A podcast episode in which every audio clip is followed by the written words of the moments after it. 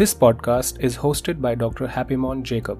Dr. Jacob is an associate professor of security studies at Jawaharlal Nehru University, New Delhi. His weekly column on India's national security and foreign policy issues is published by The Hindu. He is also the author of two new books on India Pakistan border Line on Fire by Oxford University Press and Line of Control by Penguin India.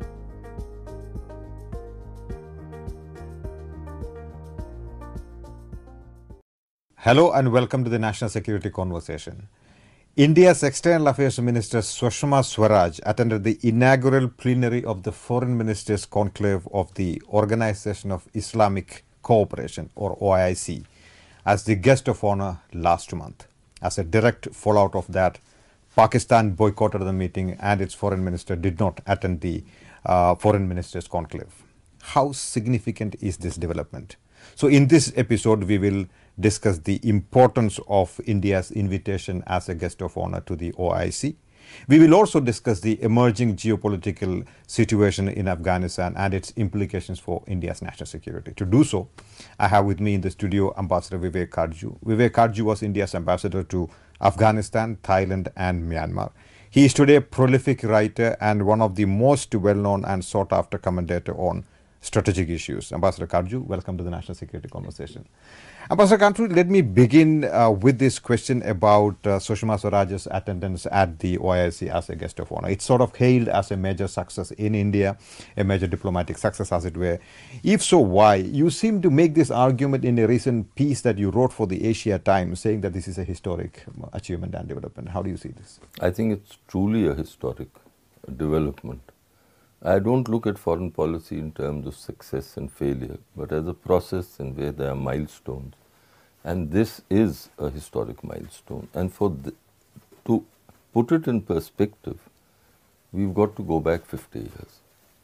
In 1969, the Al Aqsa Mosque, the third holiest place in Islam, was uh, the object of an arson attack. And uh, the Arab world and the Islamic world erupted in fury. Consequently, a summit was summoned of Islamic countries in Rabat. The inaugural session was attended by our ambassador in Rabat, Mr. Gurbachan Singh, and he has recorded this as part of oral history. And Gurbachan Singh has recorded that he was he attended it as a member of the diplomatic corps. The next morning, that is September 23rd, he was asked to meet the foreign minister of Morocco urgently. He met him and was told that the conference by consensus, which included Pakistan, and Pakistan was represented by General Yahya Khan, who was president. So the conference by consensus on a proposal mooted by King Faisal of Saudi Arabia and seconded by the Moroccan monarch had decided to extend an invitation to India to attend the conference as a member of the conference. That means a full governmental participation. And till the arrival of an official delegation from India urgently, uh, the foreign minister of Morocco suggested that Mr. Gurbachan Singh could occupy the Indian seat.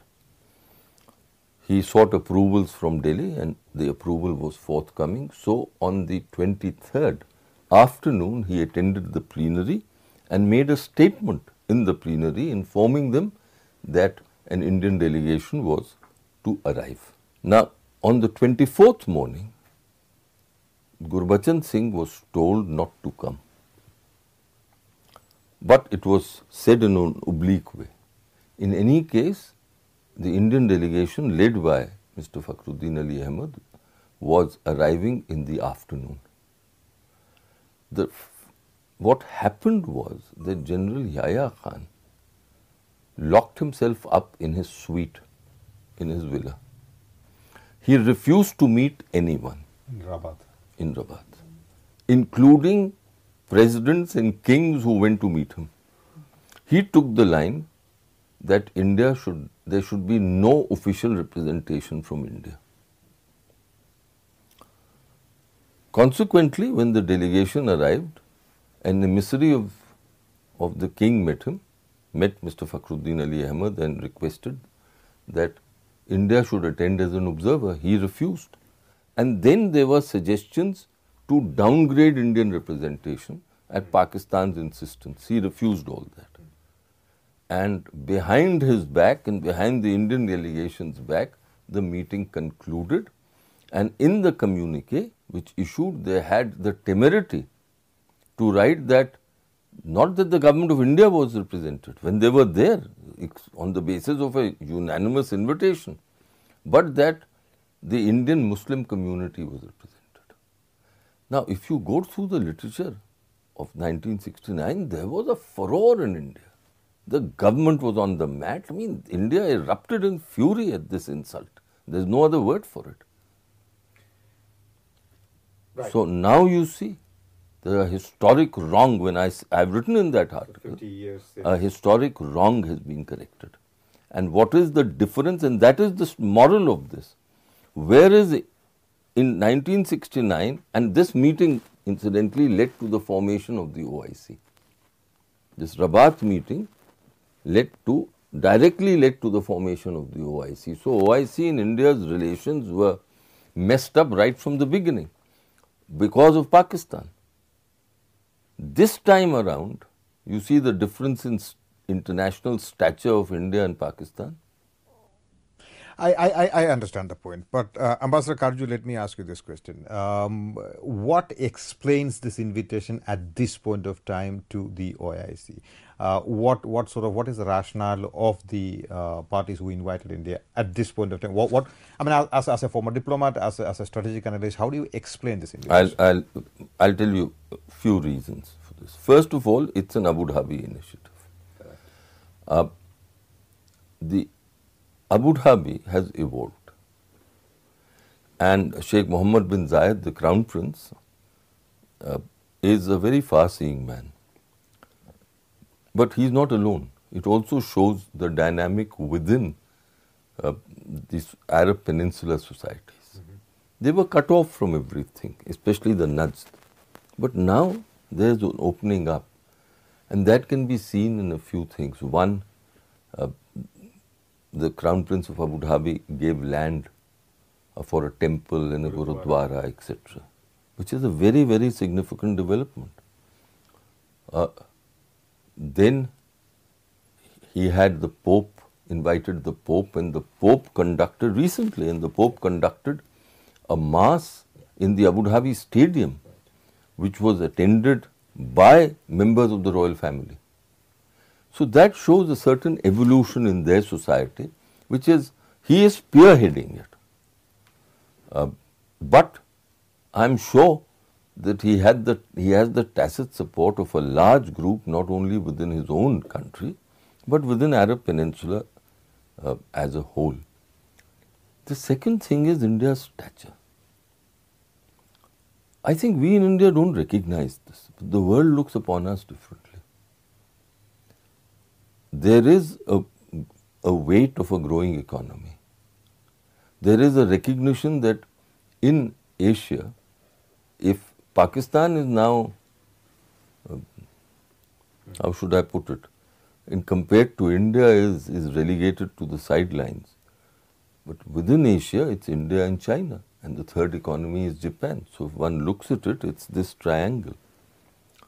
There is also the recognition that uh, the Indian market in, future will be of critical significance to the Gulf. And of course, I think in these societies there is a desire that they, they that the connection with the Indian Muslim population should not be severed uh, as it has been. That's that's a very interesting set of reasons, Ambassador Katju. I do not want to um, undermine the importance of the historic um, um, uh, Indeed, you the, can't. I mean, it, it, cannot be. But I, I, you know, I looked at the um, resolutions that came out of the 45th session of the Council of Foreign Ministers of the OIC, and I was sort of distraught by some of the language used by them. Um, expressing deep concern at atrocities and human rights violations being committed by the Indian occupation forces in Indian occupied Jammu and Kashmir, um, uh, strongly condemning the intensified Indian barbarity since July 2016 expressing deep shock at the killings perpetrated by the Indian forces, um, uh, deplores the brutal sexual assault against an eight-year-old, strongly condemning, condemning unprovoked firing by the Indian forces on the line of control, etc. There is no talk about Pakistan firing at India on the line of control. There is no talk about terrorism. There is no talk about uh, Pakistan occupied Kashmir. It is AJK for them. It is POK um, as opposed to AJK. Look, what uh, explains this? I'll tell you. Uh, the OIC has been the happy hunting ground of Pakistan. They are able to introduce any language that they want. The secretariat in Jeddah, uh, in uh, Jeddah, I think, Jeddah. is completely in their pocket. So if you see past resolutions, they are the same. But this is not general, this is a very no, specific no, set no, of. But the past resolutions are identical. For the last 25 years, they've been using somewhat similar language. I wouldn't be surprised if this time the language is a little more harsh.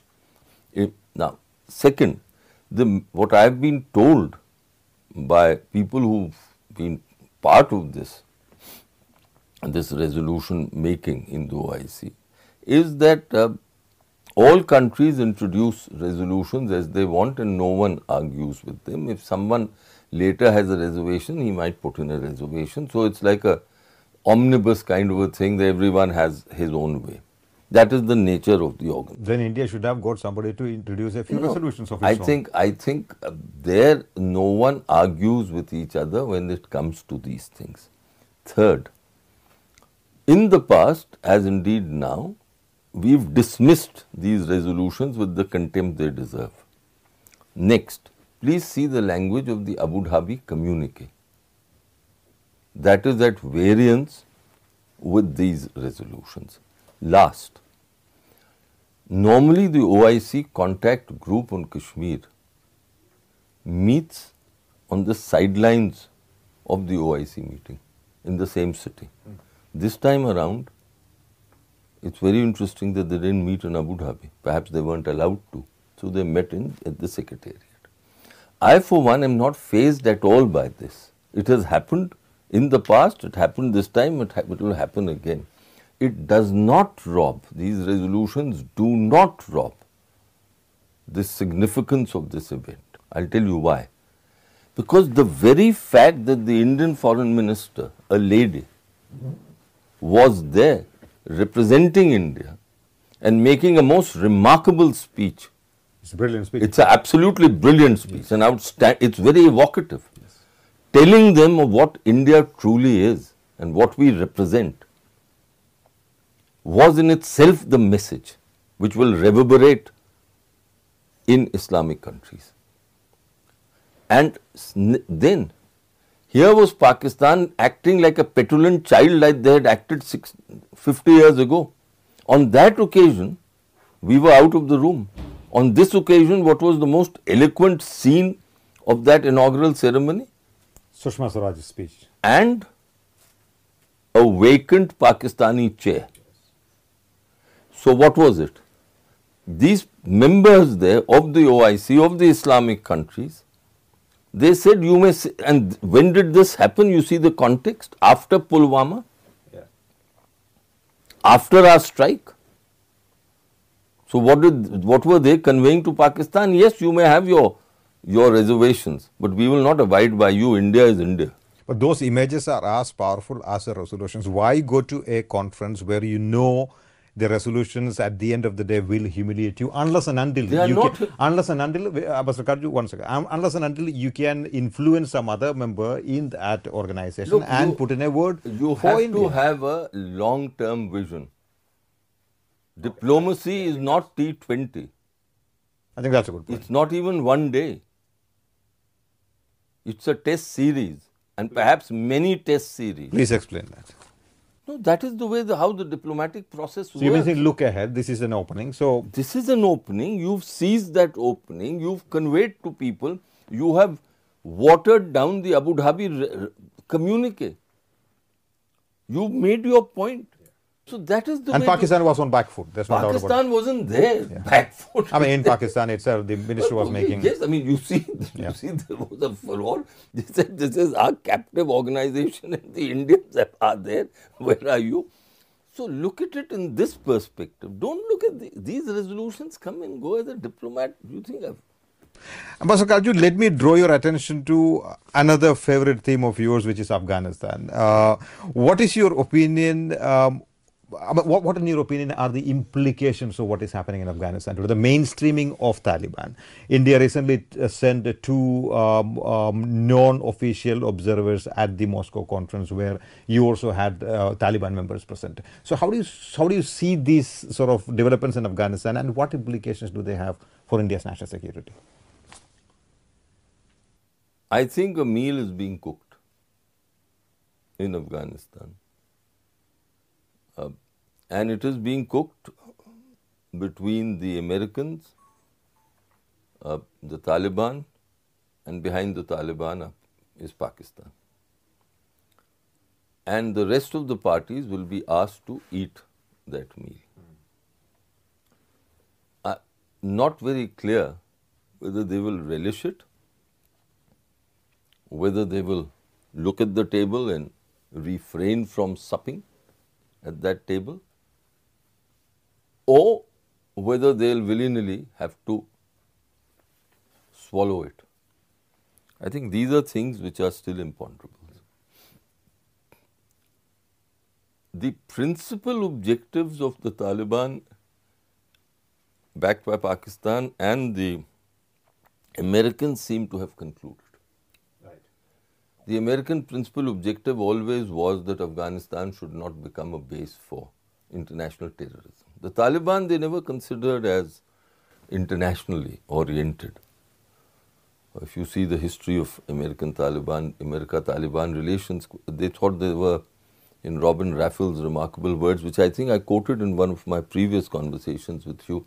It was an authentic Taliban group, etc. So that was their view in the Taliban. It was the Taliban plus Al Qaeda, which was a problem. So they've secured a guarantee that the Taliban won't allow the Al Qaeda or other international Islam, Islamist groups to function from there. Second, the Taliban want the American forces to leave, and apparently some kind of sequencing within a certain time frame has been agreed. Now the problem arises is how to sell all this and what will be the nature of the new government. There, I think there are problems. Yeah, Ghani is not too happy about it, of course. Ghani naturally won't be happy. Uh, uh, The uh, Americans are saying ultimately there will have to be a dialogue between the Taliban and the administration.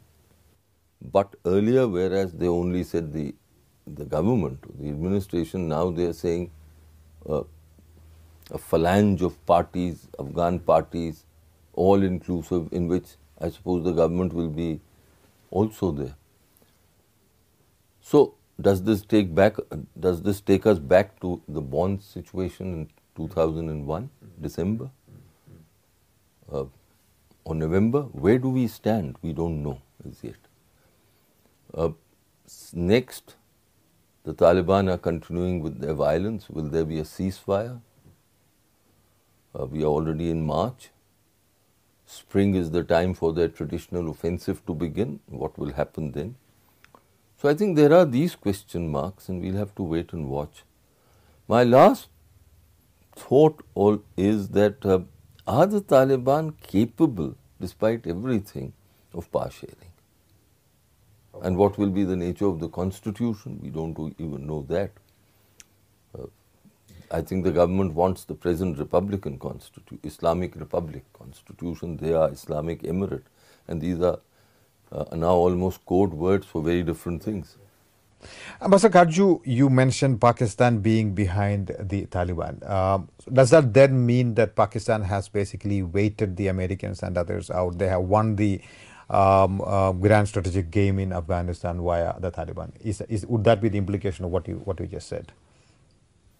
The Americans have been in Afghanistan uh, for more than 17 years now, and they are tired. They really are tired. They did everything possible in Afghanistan. Lost 2,500 boys and, and ladies. Combat losses are, fatalities are around 2,500. But they never went to the source of the problem, which lay across the Durand in Pakistan. Hmm. Not even after all the chest thumping of President Trump on the 21st of August 2017 when he announced his Afghanistan and South Asia policy. Not despite all the tweeting that he had done. So obviously, there have been major gains for the Pakistanis, strategic gains, and the, I look at it plainly that the Americans are in strategic retreat and they are trying to clothe the strategic defeat uh, in good words, except that if the American aim is defined as not allowing Afghan territory to be used yeah. uh, against them, then it can be said that yes, they've succeeded in their principal aim, as I said. But if that was the only aim, then they didn't need to go through these 17 years of, they could have managed otherwise. There were other old ways of accomplishing that particular objective. So, whenever you try to uh, marry disparate objectives, contradictory objectives, you land in trouble. What emerges from this, at least to, to my mind, um, is that Pakistan has somehow received a shot in the arm and therefore they are going to play a big role in the geopolitical scheme of things. The Americans, of course, are withdrawing at this point of time, but it is uh, it won't be too long before the Americans are back to courting Pakistanis again because they want to want to achieve certain things in Afghanistan. The Russians are cozying up to uh, the Pakistanis. China is already in the game in, in, in, in, Afghanistan. So far from being isolated, this is a shot in the arm for the for the Pakistanis. They are back in the game. Uh, are they not going to be in the driving seat of the geopolitical scheme of things? No. Vis-a-vis India, never. Because I think the world's stakes in India, strategic states, economic states, are far more than Pakistan. But as a diplomat, I don't understand this word isolation. I try to analyze what does it mean. To me, isolation, if it is defined as profiling Pakistan's involvement in terror and making the world understand the dangers that emanate to international peace and security because of Pakistani terror, then it makes sense. Clearly, isolation doesn't mean it for a country like Pakistan, which has nuclear weapons, and it cannot mean that uh, no one will have relations with it. But yes, if you say isolation, it's a dramatic word, but if you say isolation means that they'll have pressure from in the FATF. Mm -hmm. If you mean isolation that in the under the 1273 resolution they, with which they played, if you permit the word footsie for far too long, they will not be allowed to do so anymore and that Indian diplomacy will be aggressive as it should be and as it is in some cases, then it's a valid thing. But I think isolation, the word isolation is used more colloquially. And to that extent, as, as a part of our electoral political discourse, fine. Ambassador, you've been India's ambassador to Afghanistan. You've interacted with the Taliban on many occasions. I do not, not want no, to. No, no, no, not the Taliban. Not as India's ambassador. We never had anything to do with the Taliban. We were, I was there with, uh, I was, let, let, let, let's be very clear, happy about facts. India never recognized the Taliban. That's point right. one. That's right. Two, even when they were in Kabul, the international community recognized only President Rabbani's government. Weren't you part of the negotiating team during the Kandahar? No, no, just, just hear me out. So that is that was the legitimate government. Only three governments recognized the Taliban Pakistan, UAE, and Saudi Arabia. When I went to Afghanistan, I was accredited to the government of Afghanistan initially, which was interim, then it was transitional, and then it was an elected government under the Afghanistan, under the present constitution of Afghanistan. Now, it's a separate matter that I've advocated over the last few years that we should have no reluctance in talking to the Taliban. But talking to the Taliban does not mean endorsing what they are doing. It just means that while if the whole world is talking to them, that you should be part of the diplomatic game and talking to them. What, what I'm trying to understand is that. Yes, and I was part of that negotiating team. Right. But uh, the Kandahar negotiating team, and I don't talk about official matters, and I will not now. That's fine. Also, but that didn't mean that uh, that we recognize the Taliban. No, it's not, it's not about recognizing. I'm trying to get at something else, which is um, having known the Taliban for whatever it is worth, do you think the Taliban is capable of transformation? no, I don't know the Taliban. I, I've read about them, but I've had no personal experience. Right, but you've been ambassador in Afghanistan. So, from whatever sources you know what the Taliban is like, do you think they're capable of transformation? I have impressions about them. Fine, going by those impressions about Taliban, do you think they're capable of transformation? Are they, in other words, are they good Taliban and bad Taliban? There's no good Taliban and bad Taliban. Let, uh, uh, uh, are they capable of of uh, transforming, change? I raised that issue earlier in our conversation. That will they adapt? Are they capable of power sharing? As long as Mullah Umar was there, I was reasonably certain that they will not evolve. Now he is not there. Though Mullah Hebatullah is, is supposedly a very uh, hardliner when it comes to theological issues. Uh, there is a hard theological core in the Taliban, which some Afghan leaders always mentioned to me was contrary to the Islamic traditions of Afghanistan or Afghan Islam. Uh, will they change? I don't know.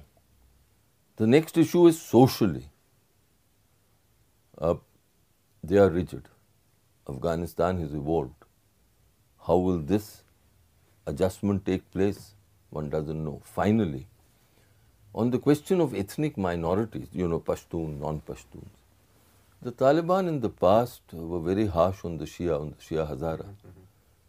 Now they are, they are, especially if one reads uh, uh, Abbas Stanikzai's comments, one gets the feeling that they're becoming more savvy. And Abbas Stanikzai, who, who led the, the team till recently, till Baradar, and as you know perhaps that uh, he is a graduate of the Indian Military Academy in Dehradun. Uh, so Abbas Stanikzai was, was singing a more Catholic tune. But we'll really get to know uh, what they are once uh, we see them actually act at the time when the time, if and when the time comes. A, a lot of people are quoting the Taliban today, the international community, the United States, the Russians, the Chinese. Should India follow suit? Should India reach out to the Taliban? Or should we continue with our puritanical understanding of, maybe I'm overstating my point, but puritanical understanding of what Taliban is and therefore As, we will not. as a general rule, academics, I think, overstate, and, and, you, and you are a good academic. Uh, I think diplomats steer a more, more middle of the course line because uh, they're in the negotiating business. Uh, I'm, I don't think India should court anyone. You don't need to court. A big power like India doesn't court. Yes, you maintain contacts, and that doesn't mean endorsement or. if Taliban is going to come back to the scheme of things in in Afghanistan, do you Uh, think it is necessary during to more during than le- have let me take you back in history. Uh, India was closely associated in many eyes uh, with uh, the communist governments in Afghanistan till 89 till 92 India's India's support for President Najibullah's government was firm but there were parties in Afghanistan who who always recognized India's position and role in the region. And how long did this, these parties take to approach India to establish a good relationship? So, so coming back to now, do you think Indian government should have more than mere contacts with the Taliban? I think we should have contacts we can calibrate the intensity of those contacts, keeping in mind overall the overall context and the situation. Ambassador Katju, I can't let you go without asking a question about Pakistan. So, after the Balakot air strikes, which came in the wake of the Pulwama terror attacks, do you think there is going to be a metanoia, metanoia in Pakistan, a change of heart as far as terrorism is concerned? Do you think the terror infrastructure in Pakistan, as it were, would the Imran Khan government will sort of try and abolish that and come clean in front of the international community? I, till now, the nuclear escalation doctrine of Pakistan uh, was premised on our reaction to a terrorist provocation. And the threshold of escalation began with our reaction. I think the Balak, think that Balakot is now putting forward the idea that provocation itself is the first on the ladder of escalation. It begins with. It begins not with the response, it begins with the provocation. It's an interesting point. And therefore, I think doctrinally, even though they had to preserve their doctrine reacted on the 20, on the 27th, but doctrinally, I think now there is a fundamental difference. And therefore, I, I suspect there will be far greater international pressure on the Pakistanis. I'll just add one thing. Till now, the pressure was on us that don't respond kinetically. It's dangerous. Now that we've done so, the pressure will be on them. Don't provoke because India will respond kinetically. This time you had, you could get away after your response. The next time you might, you will begin a spiral which can have dangerous consequences. And the onus of stopping this spiral is on you, will be on Pakistan because they began it. So, doctrinally, to someone who is an expert in the field, do factor in these thoughts. I think we are at the cusp of a doctrinal change. And what we've been debating this for what 25 years within our strategic community.